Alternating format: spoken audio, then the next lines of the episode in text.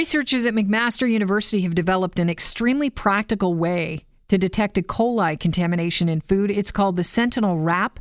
And it may revolutionize the food packaging industry. Carlos Filipe is a professor with the Department of Chemical Engineering at McMaster University, and he joins the show right now. Carlos, thanks for being here. What was the inspiration? The inspiration was the pH paper that all of us or uh, already did or will do uh, some tests in the lab in high school to measure pH. So um, the idea is to uh, dip something in a solution and tell if the solution is clear or not clear, or if the air is uh, contains a virus or not. Um, but it took us 15 years and um, a large group of people to bring us to the point where we can detect the E. coli in the food. So you've developed this thin plastic patch. You're calling it the Sentinel Wrap. Tell us uh, how it works. Uh, so, uh, first of all, we call it Sentinel Wrap because um, the work was started by a group of researchers around Canada, and it was called the Sentinel Network. And the idea is to develop exactly that, uh, like a sentinel that is always guarding and watching to protect people. Um, that was exactly the same idea. So the the guard, uh, it's a small molecule of DNA. Uh, DNA is a natural material; it's present in every uh, living organism, and um, it's a molecule that is attached to the surface of a plastic um, uh, wrapping material, like Saran wrap that we use to uh, to wrap the sandwiches. So um, essentially, we stick that small molecule of DNA on the surface, and um, so in the case that there is E. coli present, the E. coli interacts with this DNA molecule, breaks it, and we engineer it in such a way that if the molecule is broken, it generates a light signal. So if the packaging starts turning green, uh, maybe it's a sign that uh, that there is a E. coli contam- contaminating that particular food. Why did you start with E. coli? Uh, we started with E. coli because it's um, it's a, a, pathogen that is um, it's associated with a large number of outbreaks.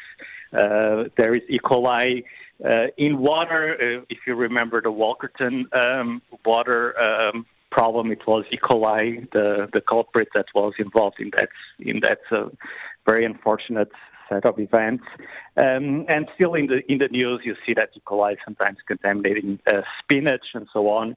So uh, we selected something that um, that people could relate and could essentially see what the potential use of this technology could be. And it is, it's, I mean, it's deadly, E. coli, with some people, young people, elderly people, people uh, that are compromised.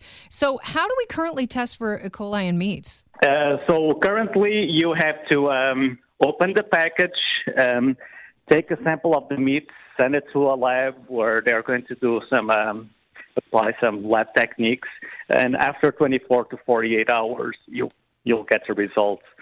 So the idea of the Sentinel wrap is actually that the sensing molecule is inside the package so that you don't have to actually open the package to know if there is contamination or not.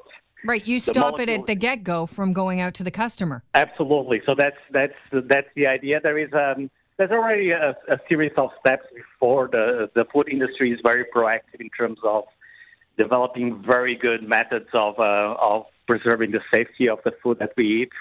Uh, but once in a while, things happen, and um, this is an additional uh, signaling event that can tell if the if the food is uh, contaminated or not. Well, a lot of times, you know, our food goes to the butcher, and they break it down, and then in the grocery store, and then they wrap it up. So if they're using something like you say, this Sentinel wrap, it, it's uh, it's like a Saran wrap uh, if we mass produce this enough that they just start using it in the grocery stores, you could find out if there is contaminated meat just when you're wrapping it. They shine an ultraviolet light on it, see if it turns a certain color, and if the packaging's good to go, then you know we can stop it from getting out to the uh, consumer. No. Yes, you uh, you put it perfectly. You should be an author of our next paper when we uh, when we uh, start working on different bacteria. But that's exactly the the, the vision that we had is that um, when you when you go to the deli and uh, and people slice these layers of uh, of meat and they put some uh, interleaf material of paper